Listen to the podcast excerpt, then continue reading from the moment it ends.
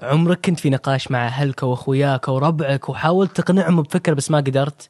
يمكن انك تقول نفسك يا ليتي كنت أذكى بس. وحتى يمكن وعدت نفسك إذا رجعت البيت بتنمي مهاراتك وبتنمي عقليتك حتى عشان المرة الجاية تقنعهم. لكن هل أنت متأكد هذا الهدف الصحيح لك؟ والسؤال الأكبر متى آخر مرة غيرت رأيك؟ هل ممكن بدال ما تتعلم كيف تغير عقليتك هي أهم من إنك تتعلم كيف تغير رأيك؟ معكم محمد القفاري والدكتور فلان بن علان في بودكاست صفعتين اللي مو بس ناخذ كتب ولكن نعيش كتاب في 20 دقيقة. كتابنا اليوم فكر مرة أخرى. Think Again by Adam Grant. لو بلخص هذا الكتاب في ثلاث كلمات بقول الفكر العقل والنجاح. فبسم الله الرحمن الرحيم جيب لكم بطانية إذا أنتم بردانين بشتاء وإذا أنتم بالصيف شغل مكيف وخلنا نقول بسم الله. كان يا مكان في زمان مو مرة قديم في 2009 يبدأ المؤلف آدم جرانت بذكر قصة يخص شركة بلاك بيري يقول المؤلف إنه ب 2009 بلاك بيري كانت تمتلك 50% من سوق الجوالات، يعني لو ترجع 2009 لو تقسم تشوف كل الجوالات في السوق 50% منهن تكون بلاك بيري، لكن خلال الخمس سنين اللي بعدها أصبحت شركة بلاك بيري لا تملك إلا 1% من سوق الجوالات. وش اللي صار؟ تخيلوا بلاك بيري كانت على القمة يعني ب 2009 أصلا آه، تعتبر جوال التجار جوال رجال الأعمال حتى جوال قادة الدول. كيف شركة اللي كانت في القمة ب 2009 تمتلك نص سوق الجوالات؟ تسقط خلال خمس سنين ولا تمتلك إلا ولا واحد بالمية. عشان نفهم ليش لازم نرجع لصاحب بلاك بيري اللي مخترع الجوال اللي يسمى لازاريديس لازاريديس كان مقتنع إنه ما في زبون يبي من جواله أكثر من الاتصالات والإيميل. ولكن بعد ما نزل الآيفون ب 2007 ومع مرور بعض السنين سحبت شبه كل كل كل المساحة من بلاك بيري والآن بالسعودية مثلا اللي تمتلك نص السوق الجوالات الآيفون. يعني تخيلوا من أول بلاك بيري كانت مثل الآيفونات بالسعودية بكل مكان. لكن الآن وش بلاك بيري أصلا؟ بس ركزوا يا جماعة على النقطة. شوفوا لأنه لازاريديس رفض يغير رأيه. كان مقتنع لا هو الصح إنه مستحيل زبون يبي أكثر من كذا وكذا. الايميل والإتصالات. ويوم جت آيفون وأبل قدموا أشياء جديدة جابوا أفكار جديدة أستمر ورفض يغير رأيه. في عالم يتغير بسرعة خيالية مهم إنك تغير رأيك. كل ما كنت تتقبل تغيير رأيك. طبعا مع التفكير والتحليل مو العاطفة كل ما يزيد قدرتك إنك تتميز وحتى تبدع وتكون رمز في مجالك. يركز المؤلف حبيبنا آدم على هذه الفكرة بالذات في البداية وهي القائمة الرئيسية اللي يشكل الكتاب. أترك الجمود العقلي وأهتم بنقد الذات. بس يا جماعة الخير البعض قد يفكر عن قصة لازاريديس و BlackBerry يقول أنا لو مكانه ما ما سويت نفس الخطأ لكن أنتم يا جماعة الخير. الكثير من رواد الأعمال وال business man وقادة الشركات يفتخرون إن في الوقت الصعب مسكوا بارائهم ولا أحد وطاهم. وفعلا تقدر تفهم من هذا الرأي ليش يفكرون كذا؟ لأنه أحيانا في الوقت الصعب ما حد يقدر يفهم رؤيتك وأهدافك إلا صاحب الفكر. لكن المشكلة بالتمسك بالأفكار أنه اليوم في هذه القرن العالم يتغير بشكل شاسع سريع ما, ي... ما, ما في مثالها بكل التاريخ. يعني تخيلوا متوسط الشخص في 2011 مو 2022 أو 23 في 2011 يستهلك خمس أضعاف من المعلومات والمحتوى وأشياء اللي يقرأ المرئي من متوسط الشخص اللي ب 1986 تخيلوا يعني خمس أضعاف المعلومات. فتشوفوا كل يوم يتغير يتغير. شوفوا الحين التقدمات مع الذكاء الاصطناعي مع الأخبار مع المش... الاقتصاد. يعني فيها الآن سرعة تغير فلكية. فما يكفي بس إنك تعرف كيف تفكر. لازم تعرف كيف تعيد تفكيرك كيف تفكر مرة أخرى. خلينا نتعمق بهذه الفكرة حتى عشان تتضح أضح وش نقصد يعني مثلا البحوث العلمية ثبتت الآن المحللين مثلا زي محللين الاقتصاد الذين غيروا آرائهم عندما حللوا مع الوقت ومع مرور السنين والخبرة أصبحوا تحليلاتهم أدق. وكذلك الطلاب اللي كانوا عندهم علامات مسح يعني كانوا يمسحون أجوبتهم يعيدون أكثر من مرة كانوا طلاب بدرجات أعلى من بقية الطلاب. ليش؟ أصلا فكروا بشوي. يعني أنا كتبت جواب رحت وراجعت فكري. قلت لحظة هل هذا الجواب صحيح أم لا؟ مسحته وعدته مرة ثانية. هذا التفكير أنك هل مرة أنا صح أم لا؟ هذا تقوي قدراتك. لكن أنت يا جماعة الخير في في حد في حد بين الشك والنقد الذاتي. يعني ما ودك تدخل مرحلة إنك بس تشك هل أنا صح هل أنا خطأ؟ وهذا بنتعمق بعد شوي. بعبارة بنتكلم عنها وهي التواضع الفكري والثقة الفكري. وكل هذا. لكن مبدئيا مبدئيا لازم إنك تكون قادر إنك تنقد أفكارك وليس إنك تشك فيها. المهم واللي لازم نركز فيه في كل هالأفكار إنه هؤلاء الناس لديهم العقلية إنهم قادرين يفهمون إن الخطأ مو عيب. وبالعكس وضوح الخطأ يعني إنك الحين أنت فهمك أصح. كل ما يزيد أخطائك ويتضح إنه زاد أخطائك كل ما تكون فاهم أكثر وأكثر. كلنا نقدر نتفق الآن إنه مهم جدا إنه نكون هذه العقلية اللي نقدر نتقبل الأفكار إنه نقدر نغير آرائنا لكن حقيقة تطبيقيا كيف نقدر نسوي كذا؟ فهي بفكرة بسيطة.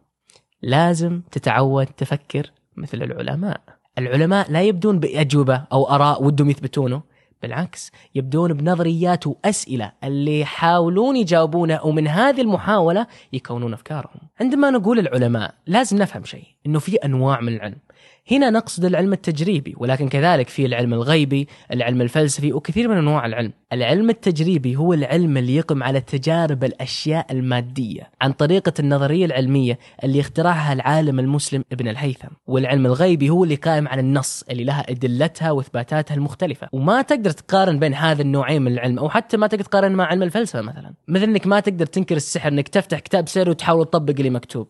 ما أنت بلاقي نتيجة لأن طريقتها واستراتيجيتها ونظرياتها مختلفة تماما عن نظريات العلمية التجريبية والعلمية الفلسفية. في هذا المقطع حنا نقصد تحديدا عن علم التجريبي اللي هو بما يخص حياتنا والذات والمنطق. طيب حنطبق هذه الفكرة إن نحاول نفكر مثل العلماء، كيف نطبق على الواقع؟ بضرب مثال برائد أعمال. إذا عندك مثلا حنقول زي خطة تجارية، حلو؟ فكر بها كأنها نظرية علمية.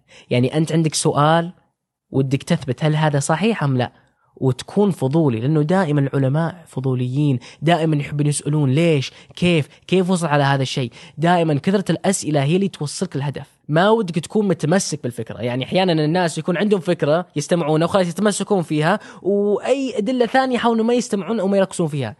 العلماء يفكرون بالعكس. هم يلقون سؤال ويحاولون يدورون أي أدلة يثبت هذا السؤال أو هذه النظرية خطأ حتى عشان يتغير آرائهم. ويقدر يسوون كذا لأنه أفكارهم ما هي مرتبطة بشخصيتهم. أحيانا وأنا أتكلم عن شخصيا محمد آه قد يكون أفكارنا نكونها مع شخصيتنا. يعني قبل كم سنة كنت أنا من عشاق أبل. السبب إني كنت متأثر جدا في شخصية مؤسس شركة أبل ستيف جوبز ولي قصة طويلة ما ما يكفي نتكلم في هذا المقطع. ولكن كنت أعشق شركة أبل. ولو أحد يقول آه أو آه أو آه عن شركة أبل كان أفقع عليك. أجيب لك ادله في 1900 وفي 2007 نزل كذا وبالعكس والكاميرا كذا وأجيب لك أدلة ليش إنه أبل ما في أي خطأ. ليش؟ لأني أنا ارتبطت فكرة شركة أبل مع محمد القفاري. ما كنت أسمح لأحد ينقد أبل أو أفكار أبل لأنه أنا كنت رابطها محمد القفاري لكن عندما بعدين قلت لحظة يا محمد أنت غير عن شركة أبل ما لك علاقة فيهم فيها سلبيات بلا شك. فأنا الحين انفصلت وأقدر أنقد وأقول فعلا فيهم سلبية ألف باء تاء وقبل ما يجوني حق الأندرويد ترى جوالي آيفون يعني. فالفكرة إنه افصل نفسك وافصل شخصيتك من أفكارك. شخصيتك المفروض تكونها من القيم والمبادئ وليست الأفكار. نرجع لمثال رائد الأعمال، رائد الأعمال عندما يفكر عن مشروع التجاري كفكره علمية أو نظرية علمية، ثبت بعض البحوث العلمية اللي قاموا تجاربها في إيطاليا عن بعض الستارت ابس اللي سووا نفس هذه الطريقة، لقوا إن رواد الأعمال اللي فكروا مثل العلماء مشاريعهم كان عندهم أكثر زبائن وكذلك دخلهم ومبيعاتهم كانت أعلى، لأنهم ما عندهم مشكلة إن يشوفون وش أخطائهم ويغيرون ارائهم. أقول لك شيء حبيبي. ركز. تراك ما تعرف اللي ما تعرف. تراك تجهل اللي تجهل. قول وش قاعد تقول أنت يا محمد؟ ركزوا معي. تعرفون الكلمة اللي تقول كلما تعرف أكثر كلما تدرك أن لا تعرف. هذه قول مشهور لأحد الفلاسفة اليونانيين ارسطوطل وهي ببساطه أن كلنا بالتأكيد والجمع كلنا كل شخص في هذا الكون عنده نقاط ضعف عنده أشياء يجهلها ما يعرفها. والمشكلة إنك اللي معظم الوقت ما تعرف اللي ما تعرف. يعني مثلا بعض العلماء قاموا بتجارب يسألون شخصيات مختلفة عن أنفسهم أسئلة مثلا هل أنت ذكي هل أنت مضحك وهكذا وهكذا وهكذا. لقوا أن الناس اللي عندهم أقل تقييم آي كيو يعني أقل ذكاء هم اللي كانوا يقولون عن أنفسهم أذكى الناس. ولا الناس اللي كانوا أقل ناس يضحكون هم يقولون يعتبرون نفسهم أضحك الناس. يعني أحيانا إذا عندنا نقص أو ضعف في مكان نعتبر نفسنا أفضل أو ممتازين في هذا المكان. فقد ما نعلم أن عندنا نقط ضعف فيا جماعة الخير تراك ما تعرف اللي ما تعرف. تجهل اللي تجهله. واللي يردى من كذا لأنك ما تعرف وش اللي أنت ناقص فيه. أحيانا قد تحس إنك كويس واصلا ما تهتم تحسن نفسك في هذا المجال المعين. يعني مثلا حنقول أنا أحس نفسي إني زين بالطبخ أني أعرف أسوي بيض وأعرف أسوي شكشوكه وكم حاجة ما أحتاج يعني طبخي يعني ماشي ما أحتاج أتعلم زيادة. لكن دخلني في المطبخ شوفوا مقاطعي في التيك توك يا شيخ. تدرون إني حرقت مطبخي مرة؟ فاحيانا ما تعرف اللي ما تعرف. نقاط الضعف لا تعلمها. والمشكلة هنا أحيانا قد تناقش فكرة تناقش موضوع وأنت حاس نفسك فاهم وعندما تجي تحاول تقنع الشخص بتقول آه يا محمد أنا أصلا ما أفهم زين في الموضوع هذا. واحيانا ما عندنا القوة الذاتية ان نقول الصدق يعني. فكيف نقدر نحل هذه الكبر الفكري؟ كلمة واحدة يا جماعة الخير وهي التواضع. عندما تتبنى عقلية متواضعة للتعلم كل ما تسمح لنفسك إنك تتعلم أكثر وتتقبل الأخطاء. لأنك مشكلنا إحنا قبل شوي الأخطاء لا يعني خطأ بشخصيتك الخطأ هي هي فرصة لازدياد معلوماتك وفهمك. فيجب إنك تفصل أفكارك من شخصيتك. البعض قد يقولون أو يتخوفون من هذه الفكرة التواضع العقلي لأنه مو بهذا يضعف من شخصيتي يضعف من ثقتي في نفسي. لكن أقول لكم شيء جماعة الخير الثقة والتواضع هي وجهين لعملة واحدة. الثقة بما يخص العلم. إذا نتكلم في منظورة علمية إذا تكلمنا في منظورة التعلم الثقة هي إيمانك بقدراتك. عندما التواضع يقصد قدرتك إنك تنقد أفكارك وطريقة وصول لأهدافك، لأن الاشخاص الناجحين عندهم الثقة أن يؤمنون بأنفسهم انهم قادرين ينجحون. بعد توفيق الله سبحانه وتعالى. وكذلك عندهم التواضع أن يقولون لحظه يا جماعة الخير أنا طريقي ماشي صح ولا لا؟ هل أفكاري صح ولا لا؟ نلخص نلخصها الثقة هي إيمان بقدراتك والتواضع هي النقد والفكر والتفكير مرة أخرى لوش الاتجاه أو وش الطريقة اللي بتأدي لنجاحك بعطيكم معلومة خارج عن الكتاب شوية اللي وده يعرف كيف يعرف وش نقاط الضعف عن نفسه. في شيء تقدر تكتبون عنه وهي منظورة جوهاري. وهي قائمة أو نظرية أو حنقول activity تقدر تسويها تعلمك تحديدا وش اللي ناقص فيك أو مهارات ناقصة فيك آه، أو من هذه الفكرة. فتقدر تبحثون عنها في جوجل. بدينا المقطع بسؤال. عمرك حاولت تقنع أحد؟ الحين عرفنا إنه قد يكون أنت غلطان. قد يكون إنك ما غيرت رأيك. لكن حنقول فكرت مرة أخرى. والآن ودك بعض الأساليب للإقناع والتفاوض. ثلاث أفكار على السريع اللي ذكرها آدم جرانت في الكتاب. أولا حاول تدور وتحصل فكرة أو مكان مشترك بينه وبين اللي تحاول تقنعه. يعني أحيانا الناس يحسون الإقناع هي هي حرب. أنا صح لا أنت خطأ. لا لا لا لا لا لا. لا بالواقع الأفضل طريقة إنك تحاولوا تدورون أشياء متشاركة بينكم. فعلا النقطة اللي أنا ذكرتها أنا متفق فيك. رغم إنه هذه النقطة الثانية اللي أنت قلت ممكن تقدر نتناقشها أو نغيرها أو شيء من هذا النوع، فمو دائما لازم تفوز كل نقاش كل نقاش، أحيانا هذا الصراع مو بصراع مجادلة.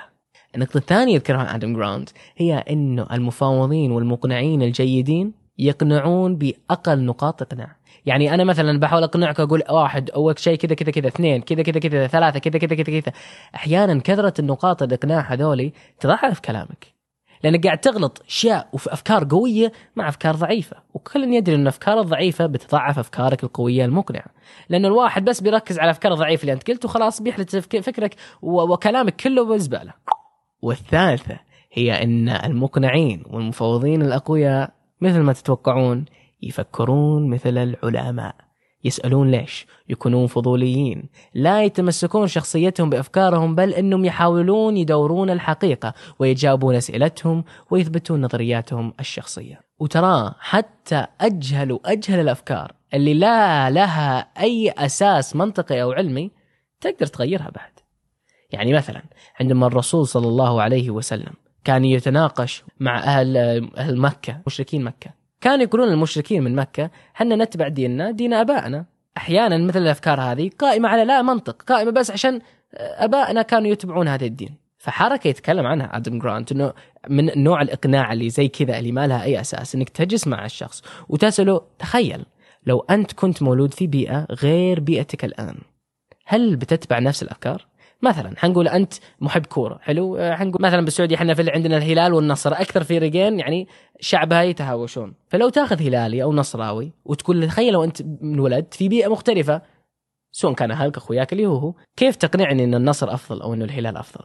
ممكن تقدر تجيب بعض الكلمات العاطفية لكن ما في شيء إلا واضحة. حبك لهذا الفريق بسبب أحد هولك حبابك فيه. قد يكون ناس قد يكون أول تعاطف مع الكورة أي أسباب. لكن إذا ودك تقنع الواحد من الأشياء القوية جدا إن تسأل هذا السؤال. لو كنت في بيئة مختلفة سابقا هل بتتبع نفس الأفكار؟ ولماذا؟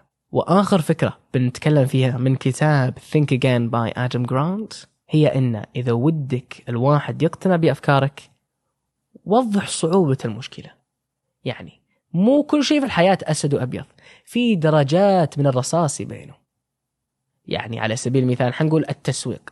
كثيرين دائما إذا جلسوا في مجالس اللي يتحدثون عن التسويق يقول أفضل شيء التسويق الرقمي ويجيك أفضل شيء التسويق التقليدي. لكن في درجات ما بينه. في شركات كبيرة قائمين فقط على التسويق آه، آه، التقليدي وماشيين وفي ناس العكس كذلك وفي ناس ما بينهم. فما في معظم الوقت الحياة العالم كله لا يوجد أسود وأبيض صح وخطأ بل إنها درجات من الرصاص. وكل ما وضحت للناس إنه الموضوع هذا لها دقة لها تفاصيل لها عمق. ممكن حتى تشرح هذا العمق. كل ما الواحد يقدر يوسع فكره ويشوف مو شرط إنه يتفق معك ولكن ينظر ويقتنع إنه الموضوع مو بالطريقة اللي هو كان متخيل. لو بلخص هذا الكتاب في جملة واحدة Think Again by Adam Grant. فكر مرة أخرى تبع Adam Grant. هو ينصح عدم اليقين والتساؤل إن فكرتك صحيحة. ترى يا جماعة الخير إنك تشك بأفكارك أو تعيد نظرتك لأفكارك ترى مو خطأ ما هو عيب. التقدم والتطور الشخصي والذاتي هي يقم فقط عندما تستطيع تفكر لنفسك إذا أفكارك كانت صحيحة أم لا. ترى طبيعي يا جماعة الخير؟ والله طبيعي. وعادي إن الواحد يتغير. مع العمر ومع الوقت الشخص بيتغير أراءه. مو دائما يبتلى بنفس الأفكار. فكل ما قدرنا نقبل هذه الفكرة كل ما نقدر نتطور ونكون أفضل نسخة من أنفسنا. فحبيبي المرة الجاية إذا أحد قال لك إنه 100% أنت خطأ اعرف إنه قد يحتاج يفكر مرة أخرى. لحظة يا جماعة لا تنسون تاخذون شيككم لهذا الكتاب. فكر مرة أخرى باي أدم جرانت لا تنسون تصرفونها في بنككم العقلي. تفضلوا. أنا كنت محمد القفاري وهذا الدكتور أفلان ابن علان. إن شاء الله أنكم استمتعتوا من هذه الحلقة من صفحتين اللي مو بس نلخص كتب ولكن نعيش كتاب في 20 دقيقة. لا تنسون تشتركون بقناة اليوتيوب وتابعون حساب الإنستغرام ونقول لكم في أمان الله. مع السلامة.